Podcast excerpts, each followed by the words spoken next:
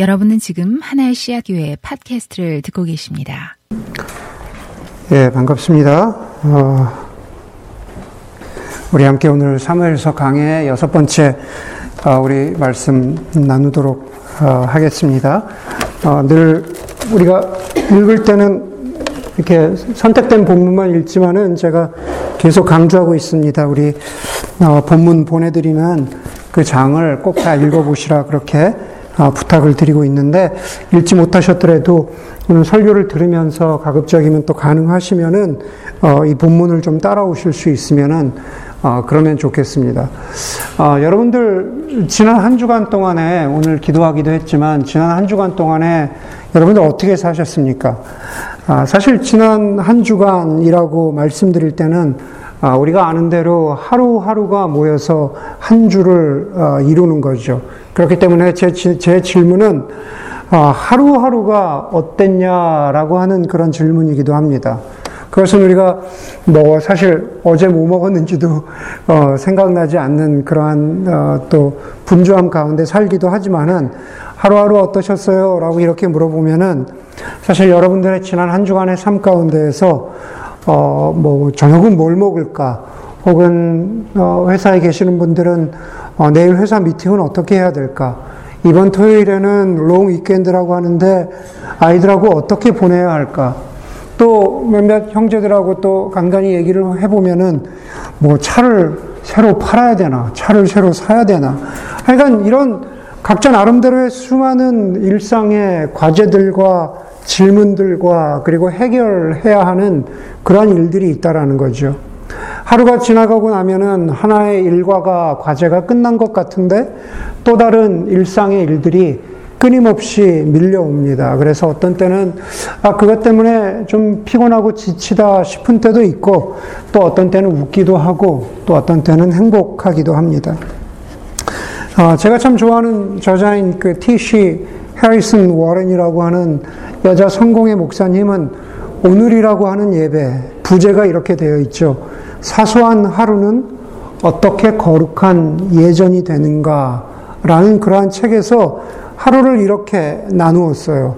잠에서 깨어나는 것, 침대 정리, 남은 음식 먹기, 남편과 싸우는 것, 교통체증 버티기, 차 마시기, 다시 침대로 들어가기. 그러한 목차들을 통해서 그러한 일상들을 하나하나 겪으면서 그 안에서 자기가 겪는 하나님, 자기가 느끼는 신앙에 대해서 그러한 일상적인 신앙의 의미를 쭉 풀어가는 그러한 책입니다. 아마 여러분들에게 오늘이라는 예배로 책을 한번 써보세요. 아마 여러분들에게 오늘이라는 예배로 이런 비슷한 목차를 한번 만들어 보세요. 라고 하면은 어떤 목차들이 그 안에 들어갈 수 있을까요? 아마 어떤 것들은 비슷할, 비슷할 수 있겠죠. 잠에서 깨어나는데 너무너무 힘들게 깨어나고 일어난다. 남은 음식을 어떻게 처리할까? 뭐 이런 식의 수많은 나름대로의 목차들이 있을 겁니다. 그 말은 무슨 얘기냐면은 여러분들의 일상의 어떤 content를, table of content를, 목차를, 목차를 채우라고 하면은, 어, 누구나 다, 어, 못지않은 수많은 이야기들이 자기의 삶 가운데 있다라고 하는 거죠. 왜 제가 일상이라고 하는 하루라고 하는 그러한 어, 이야기로 시작을 하냐 하면은 아, 오늘 본문이 오늘 우리가 읽은 본문이 일상을 다루고 있기 때문입니다. 오늘 사무엘상 9장과 10장을 보면은요. 읽는 사람에 따라서는 되게 지루하리 많지 별거 없는 사람과 장면들이 나오고 있다라는 거죠. 그런데 성경의 저자가 그것을 기록한 것은 그 일상 가운데에서 우리가 배울 것들이 있다라는 겁니다. 바로 전 8장에 보면은요, 사무엘상 8장에 보면은 하나님이, 하나님이 경고하셨음에도 불구하고 이스라엘 민족들이 간절히 왕을 원합니다. 그러자 하나님께서 이스라엘 민족에게 왕을 허락하시는데 하나님께서 그들에게 왕을 허락하시면서 너희들 내 말 안 들었지?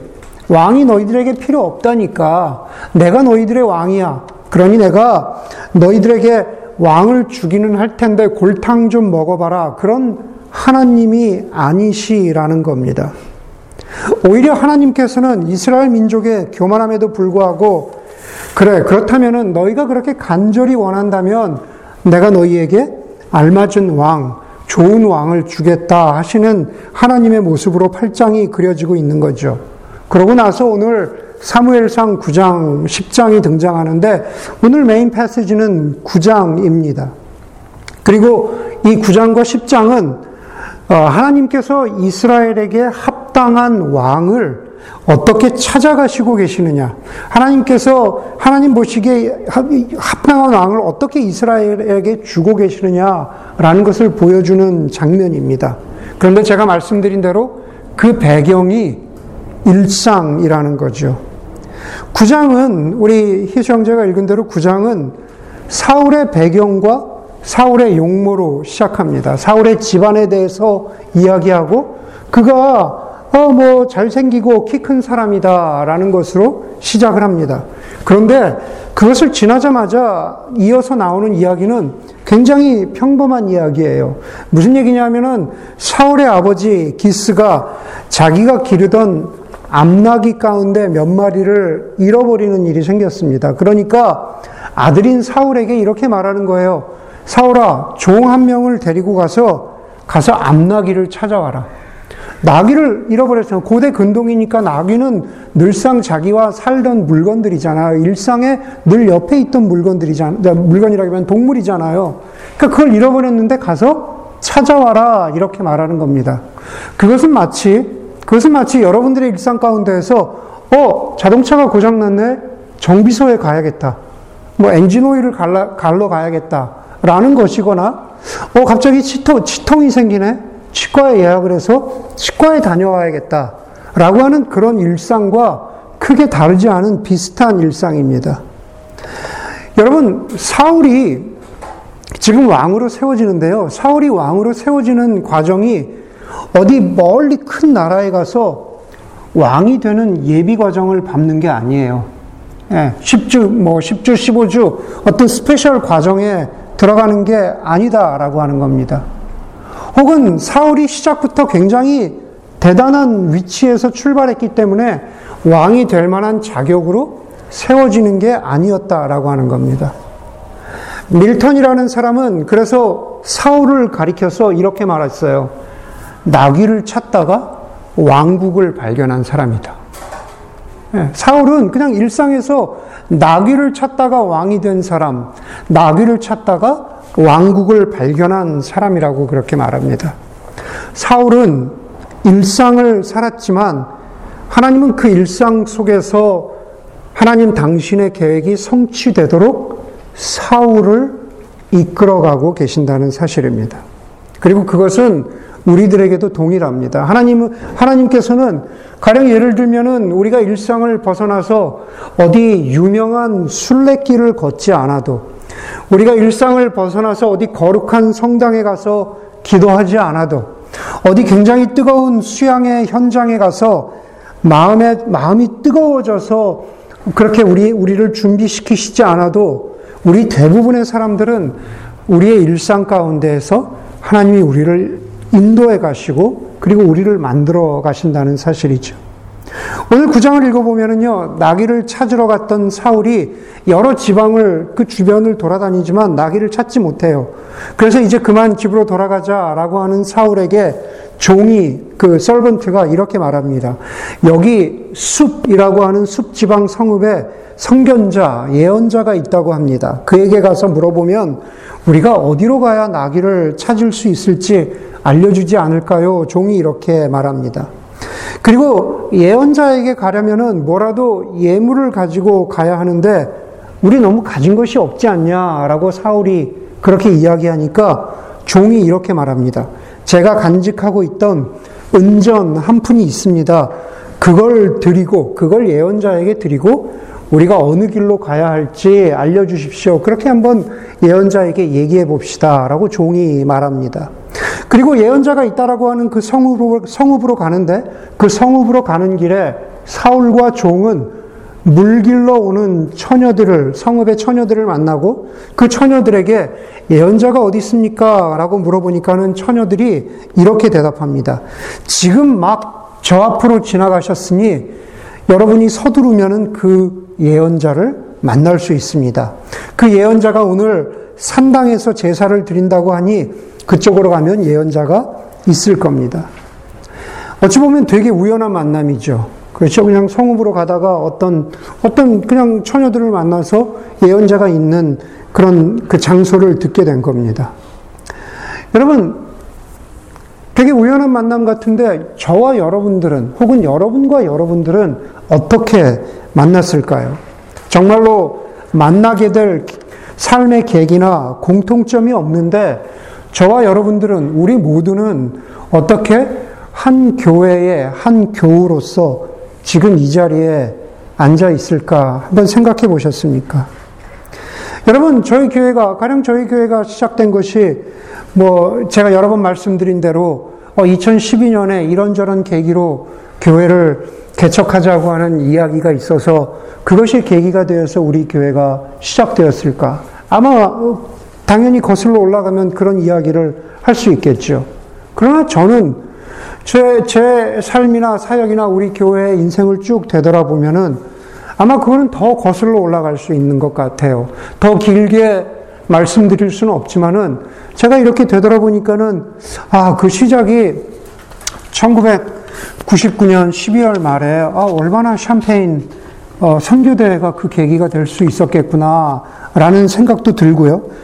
또 2000년에 2000년에 시카고 위튼 칼리지에서 오후에 세미나가 캔슬돼서 그냥 교정을 서성이다가 그 전에 얼바나에서 만났던 어떤 분을 만나면서 3시간 동안 대화했던 게 어, 어쩌면은 하나님이 그런 우연한 만남을 통해서 지금 이 자리에 있게 하셨구나라는 생각도 듭니다. 아니, 지나고 나서 2001년 LA 코리아타운에서 어떤 호텔방에서 식어가는 순두부를 먹으면서 밤새 나누었던 그 대화가 어쩌면 지금 우리 교회의 시작의 작은 씨앗이 될 수도 있겠구나라는 생각이 듭니다. 그런데 중요한 건 뭐냐면요. 제가 말씀드린 뭐 1999년, 2000년, 2001년 그러한 모든 만남들 가운데에서 저는 저는 되게 소극적이었습니다. 적극적이지 않았어요. 소극적이었다라는 겁니다. 여러분, 이런 우연한 만남들을 두고 신앙이 없는 사람들은 우연을 가장한 필연이라고 하기도 하고, 그리고 그리스도인들은 소극적이든 적극적이든 간에 하나님의 섭리라고 표현하기도 합니다. 섭리라고 하는 하나님의 섭리라고 하는 영어 단어 providence를 풀어보면은 그 의미는 미리 보신다라는 뜻이 가장 많이 담겨 있죠. foreseeing 하나님의 섭리 하나님께서 이 온 우주뿐만 아니라 하나님의 자녀들의 인생에 하나님께서 주관하셔서 그분이 그것을 미리 보시고 계획하신다라고 하는 것이 그것이 하나님의 섭리의 뜻입니다. 다만 그 하나님의 섭리를 우리가 아, 단지 알지 못할 뿐이죠. 어, 우리가 충분히 알지 못할 뿐이라는 사실입니다. 사울이 알지 못했고, 그리고 저도 제 자신을 알지 못했고, 또 어떤 면에서는 여러분들도 지금 2022년, 바로 이 순간에 여러분들의 인생 가운데 일하고 계신 하나님의 섭리를 모두 100% 완전하게 알 수 없습니다. 그런데 우리는 우리의 일상 가운데에서 어떻게 하면 하나님의 뜻을 알고 하나님의 뜻에 순종하는 그러한 신앙인의 삶을 살아갈 수 있을까? 여러분, 저만 소극적이었던 것이 아니라 오늘 9장, 10장을 읽어보면요. 사울이 굉장히 소극적인 모습을 보입니다. 여러분 선지자 사무엘을 만나자고 한 것이 누굽니까? 사무엘이 주도적으로 한 것이 아니라 종이 사무엘 저 사울에게 이야기해요. 어, 이 지방에 선견자가 있답니다. 우리 한번 만나러 가봅시다. 여러분 이제 9장 21절에 가면은요 사울이 여전히 자기 자신에 대해서 우리가 읽었는데 여전히 자기 자신에 대해서 굉장히 소극적인 모습을 가지고 있죠. 사무엘이 사울을 인정하는데도 불구하고 사울이 이렇게 말해요. 저는 우리 가족 중에서 가장 보잘 것 없는데 어찌 저에게 그런 큰 기대를 하냐고 사무엘에게 되묻습니다. 여러분, 우리는요, 우리의 인생에, 인생의 어떤 시점이나 우리의 인생에 어떤 사건이 지나고 나야만 그때서야 아, 이것이 하나님의 계획이었고 하나님의 섭리였구나라고 깨닫게 되는 경우가 대부분입니다. 저와 여러분, 우리가 대부분 그래요. 지나고 나서 보니까 이게 나의 인생 가운데 있었던 하나님의 계획이었구나. 그런 하나님의 섭리를 지금 지나고 있는 이 상황 가운데서 깨닫는다면 사실 굉장히 영적으로 성숙한 사람이죠. 그러나 그럴 수 있는 사람은 사실 많이 없습니다. 그런데 우리가 이 순간에 바로 나를 향한 하나님의 섭리를, 우리를 향한 하나님의 계획을 다 알 수 없지만, 그러나, 그럼에도 인간의 편에서, 우리의 편에서 할 수 있는 것이 있습니다. 예, 하나님의 뜻을 어떻게 알 수 있을까? 우리가 할 수 있는 게 있어요. 뭐, 뭐냐 하면은, 첫 번째는 그게 뭐냐면, 영적인 신중함입니다. 여러분, 신중해야 한다라는 거죠.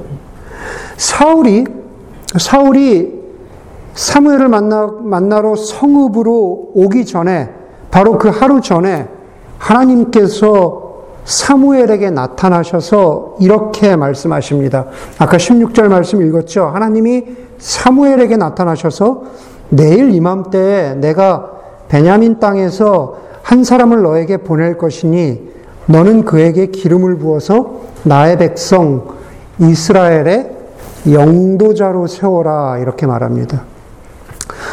히브리어 성경에 보면은요, 이스라엘의 영도자로 세워라, 지도자로 세워라라고 할때 그 단어는 나기드라는 히브리어 단어입니다. 어, 어떤 번역에 따라서는 뭐 이스라엘의 왕으로 세워라 라고 이렇게 번역할 수도 있지만은 실제로 왕을 뜻하는 히브리어 멜렉이라는 단어는 나중에 사용돼요. 지금은 그냥 나기드라는 단어만 사용되는데 나기드라는 단어는요, 무슨 뜻이냐면요, 주로 군사적인 전쟁 상황에서 쓰이는 그냥 장군, 지도자라는 뜻이에요. 네, 우리 계속 이제 11장, 어, 12장 보면서 그것이 드러나겠지만, 실제로 어떤 전쟁을 통해서 나기드였던 사울이 멜렉, 왕이 되는 그러한 장면이 나오거든요. 하나님께서 여기서 그렇게 말씀하세요. 이스라엘에 나기드로 세워라. 나기드로 세워라. 하나님이 사울을 선택하신 것은 맞지만 나기들을 거쳐서 멜렉이 되어야 한다라는 사실입니다. 바로 이게 바로 이게 하나님께서 사무엘에게 부탁하신 영적인 신중함이라는 거죠. 어떤 단계를 밟아야 된다라는 겁니다.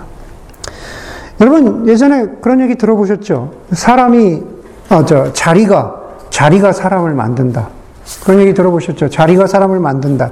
자격이나 능력이 좀 되지 않아도 어떤 책임 있는 자리에 오르면 어, 그 위치가 자리가 주는 중압감, 책임감 때문에 그 역할을 감당해 낸다라는 뜻으로 어, 사용되곤 했죠. 자리가 사람을 만든다. 제가 지금보다 좀 젊었을 때는 아 그럴 수 있겠구나라고 믿었던 시절이 있거든요. 그래 좀 부족해도 어떤 위치에 가면 그거 해내겠지. 열심히 하면 해내겠지. 그런데 모르겠어요. 뭐 그건 이건 틀릴 수도 있고 뭐 여러분들 생각이 다를 수도 있지만 최소한 저는 지금 그렇게 믿지 않아요. 네, 자리가 사람을 만들지 않아요. 충분히 준비되지 않은 사람이 어떤 자리에 올랐을 때 자신과 모두에게 독이 되는 것을 모르겠어요. 저는 목회자니까 사역의 현장에서 그러한 것들을 많이 봐서 그런지, 그런 목회자들을 많이 봐서 그런지, 저는 더 이상 그 말을 믿지 않습니다. 여러분, 그러한 모든 것들이 말해주는 것은 무엇입니까? 신중함이라는 거죠. 사무엘은 신중했어요. 곧바로 멜렉으로 세우지 않고, 하나님께서 비록 저 사무엘에게 이 사람이다라고 말씀하셨지만, 어, 이 사람이구나라고 하지 않고, 네, 나기드로부터 멜렉으로 가는 과정을 아, 거쳤다는 겁니다. 확인할 시간이 필요했던 거죠. 사무엘이 사울을 만나서 이렇게 말하죠. 20절에 보니까는 당신의 아버지의 잃어버린 나귀들은 이미 찾았습니다. 오히려 제 말을 들어보시기 바랍니다. 지금 온 이스라엘의 기대가 누구에게 있는지 압니까? 바로 그대 사울입니다. 이렇게 말합니다. 그랬더니만은 이미 말씀드린 대로 이러한 사무엘의 영적인 도전 앞에서 사울이 대답하죠. 저는 이스라엘 지파 가운데서도 가장 작은 베냐민 지파 출신이고 저의 가족은 그 베냐민 지파 가운데서도 가장 보잘 것 없는데 저에게 이렇게 큰 기대를 거시다니요. 여러분, 사울의 소극적인 태도, 사울의 낮은 자존감, 여기에 대해서 사무엘이 가타부타 말이 없습니다. 음, 하나님께서 너를 세웠다? 너에게 큰 기대를 가지고 계신다. 그리고 사무, 어, 사울의 반응과 상관없이 사무엘이 신중하게 그러나 하나님께서 말씀하신 대로 사무엘이 단계를 밟아 나가기 시작합니다. 어떤 단계를 밟아 나가느냐? 사울을 갖다가 잔치상의 윗자리에 앉힙니다. 나이도 젊고 뭐 무슨 어떤 이미 프로브된 것도 없는데 이미 산당 그 지역에서 제사를 드리고 어, 준비되어 있던 잔치상의 윗자리에 상석에 어, 어, 사울을 앉힙니다. 아마 그 자리에 있었던 사람들도 대부분 다 어리둥절했겠죠. 왜 젊은이가 저 상속에 앉는 것일까? 여러분, 이 모든 과정이, 이 모든 과정이 영적으로 신중하지만 그러나 분명하게 분별하고자 했던 사무엘의 의지를 보여주고 있는 거죠. 저와 여러분들의 부모님 세대에는 뭐, 어, 불로, 어, 솥밥을 지어 먹었던 때가 있습니다. 뭐 그런 거 들어보셨죠? 뭐 화로에 골로에다가 불로 솥밥을 어, 짓던 그런 때가 있는 거죠. 솥에다가 밥을 지으면은 꼭 필요한 것이 뭐냐 하면은 밥에 어, 뜸 들이는 시간입니다. 물론 지금도 그렇죠. 그래서 뜸을 제대로 들이지 않으면은 그 전에 밥 짓는 과정이 아무리 순조로웠어도 밥이 제대로 만들어지지 않죠. 다 아시잖아요. 뭐 지금은 전기밥솥 시대인데 보통 우리가 쓰는 전기밥솥이 다 비슷한 브랜드라고 가정을 하고 예, 4분을 남겨 놓으면은 어, 목소리가 나오죠. 증기 배출이 시작됩니다. 네. 맞죠? 예. 증기 배출이 시작되는 그 4분 그때가 마지막 뜸을 들이는 시간이죠. 맞습니까? 제가 알기로는 그렇거든요. 예. 그때가 뜸 들이는 시간이에요. 여러분, 사무엘의 영적인 신중함은 뜸을 들여야 완성된다라는 겁니다. 사무엘이 사울을 잔치상에 초대했어요. 그리고 24절 마지막 부분에 보니까는 우리가 아까 읽은 것처럼 그날 사울은 사무엘과 함께 먹었다. 그렇게 성경은 말합니다. 그리고 25절에 흥미로운 장면이 나옵니다. 다 먹었어요. 잔치상에서 함께 먹었어요. 그리고 나서 그들은 다시 말해서 사무엘과 사울이죠. 그들은 산당에서 내려와 성읍으로 들어갔다. 침실이 지붕에 준비되어 있었으므로 사무엘과 사울은 거기 누워서 잤다. 이렇게 말합니다. 뭐 예수님 시대에도 보면은 그 중풍병자를 고칠 때 사람이 너무 많으니까 그 지붕에서 친구들이 가까운 사람들이 그, 그 중풍병자를 예수님 있는 자리로 내리잖아요. 어, 그 무슨 얘기냐면은 지붕이 플랫했다라는 거죠. 여기도 마찬가지로 어, 사무엘과 사울이 거기 누워서 지붕 위에서 잠자리가 마련되어 있었는데 거기 누워서 잤다 그렇게 말합니다. 그런데 예전에 어떤 번역에 따라서는 그들이 잠자기 전에 그들이 평평한 지붕 위에 잠자리에서 오랜 동안 대화를 나누었다. 이렇게 어떤 어, 사본에 따라서는 그렇게 기록되어 있기도 합니다. 여러분, 사무엘이 영적으로 신중하게 어떤 단계들을 밟아 나갑니까? 이 사람이 지도자인지 어떻게 확인해 나갑니까? 함께 먹고, 함께 대화하고, 함께 시간을 보내는 것. 그게 바로 영적으로 뜸을 들이는 시간입니다. 네. 사울을 준비시키는 시간이죠. 사울을 완성시키는 그러한 과정 가운데 있는 시간입니다. 바로 이런 과정을 통해서 영적인 신중함과 분별이 확인되는 시간이죠. 그리고 나서, 그리고 나서 9장 마지막에 보면은 사무엘이 사울의 종도 보내버려요. 집으로 그냥 돌아가라고 합니다. 그러고 나서 우리가 오늘 본문이 10장 8절까지인데 10장 1절에 보면은 사무엘이, 사무엘이 기름병을 가져다가 사울의 머리에 붓고라고 했습니다. 여러분, 그 아시죠? 그, 그, 음, 어, 메시아 혹은 그리스도 다 같은 말이에요. 그런데 그 원래 뜻은 무슨 뜻입니까? 기름 부음을 받은 자라는 뜻이죠. 예. 구약에서 기름 부음을 받은 사람이 왕이죠. 그런데 이 장면을 보면은 사무엘이 기름병을 가져다가 사울의 머리에 붓고라고 하는 거죠. 사실 이 장면은 왕으로 세우는 장면 같지만 no 아직 아닙니다. 이 장면은 여전히 굉장히 어, private한 장면이에요. 이 public public 어, ceremony가 아닙니다. 아직 그냥 사무엘이 사울에게 개인적으로 머리를 분, 머리에 기름을 붓는 장면입니다.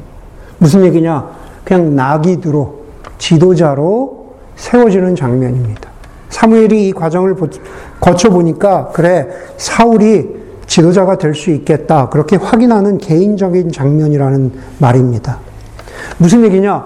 더 분별하고 더 확인하는 과정이 필요했던 거죠. 그래서 10장에 가면은 10장 1절에서 8절에 보면은 또 굉장히 일상적인 그냥 일상적인 장면이 나와요.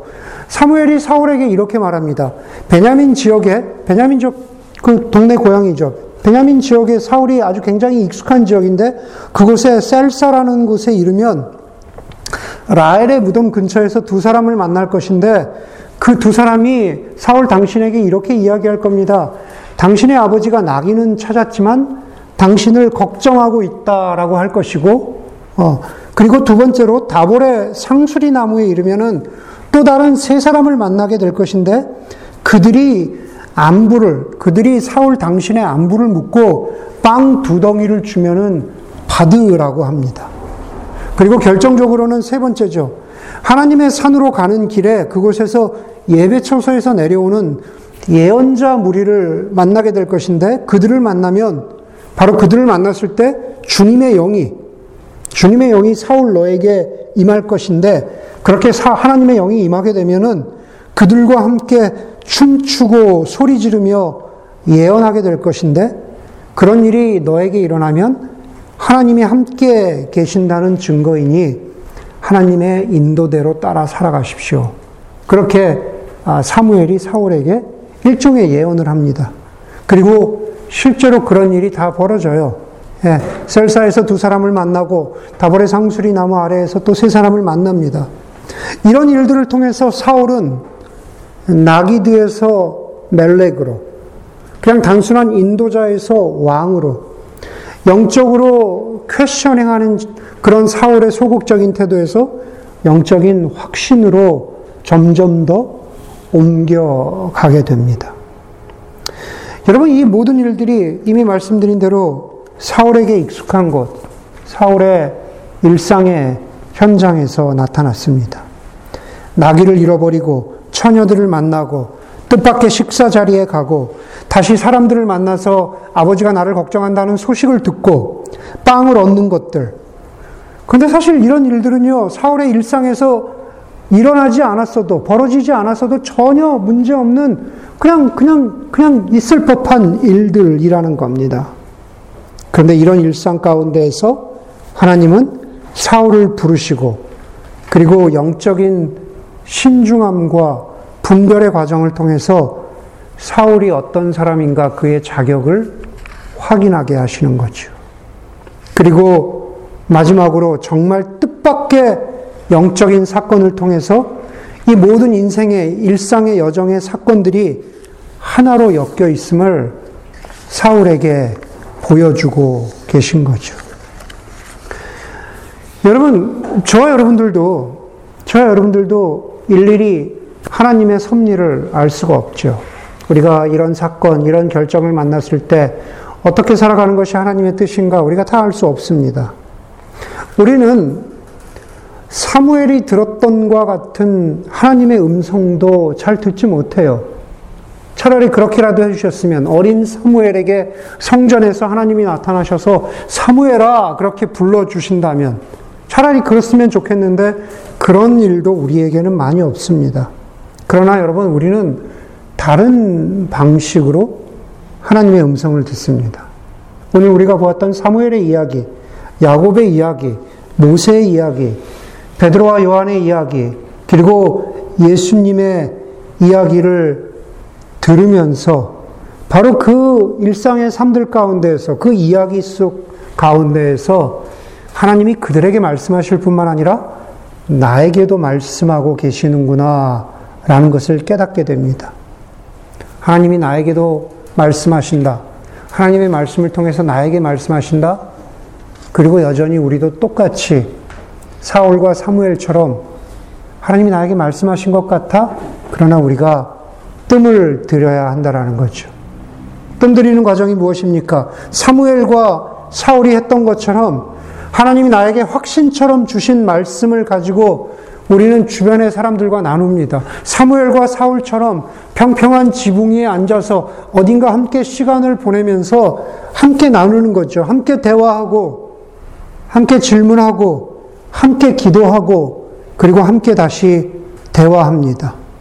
그러면서 한쪽에는 하나님이 나에게 주신 말씀이 있고, 다른 한, 다른 한 손에는 나를 사랑하고, 나를 아끼는 사람들 사이에서 있었던 대화 사이에서 공통점을 찾는 거죠.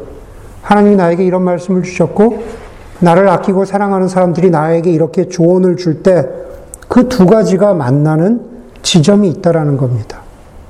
그것이 어떤 때는 내가 원하는 것과는 반대의 응답일 때도 있고, 또 어떤 때는 나는 이 정도면 됐겠다 싶은데 하나님께서 말씀과 주변 사람들의 응답과 조언을 통해서 대화를 통해서 내가 예상하고 기대한 것보다 더 모험적인 인생을 살아가도록 더 무엇인가 한 걸음 더 나아갈 수 있도록 아니 어떤 때는 반대일 때도 있죠. 나는 이게 하나님의 확신이라고 생각했는데 그러나 대화하고 시간을 들이고 뜸을 들이다 보니 하나님께서는 한 걸음 더 물러서라. 두 걸음 더 뒤로 가라. 라고 말씀하실 때가 있다라는 겁니다.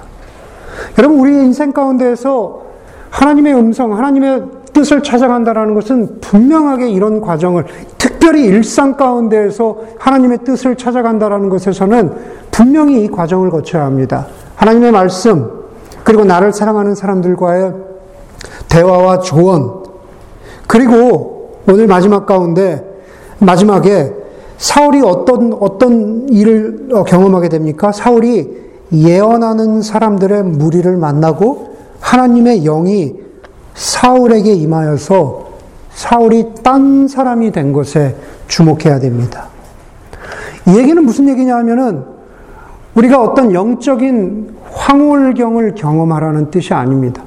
하나님 저에게도 사울처럼 굉장히 어떤 어떤 신비로운 경험을 어, 어, 주시고 제가 그것을 통해서 하나님의 뜻을 확신하기를 원합니다. 그런 의미로 여기에 그, 그 하나님의 영이 임했다는 것을 해석해서는 안 됩니다. 이것은 무슨 뜻이냐 하면은 다시 말해서 사울이 경험한 것은 무엇이냐 하면은 하나님 내가 기대치 않았던 뜻밖의 상황과 사건과 사람을 통해서 하나님의 인도하심을 확인케 해 주십시오.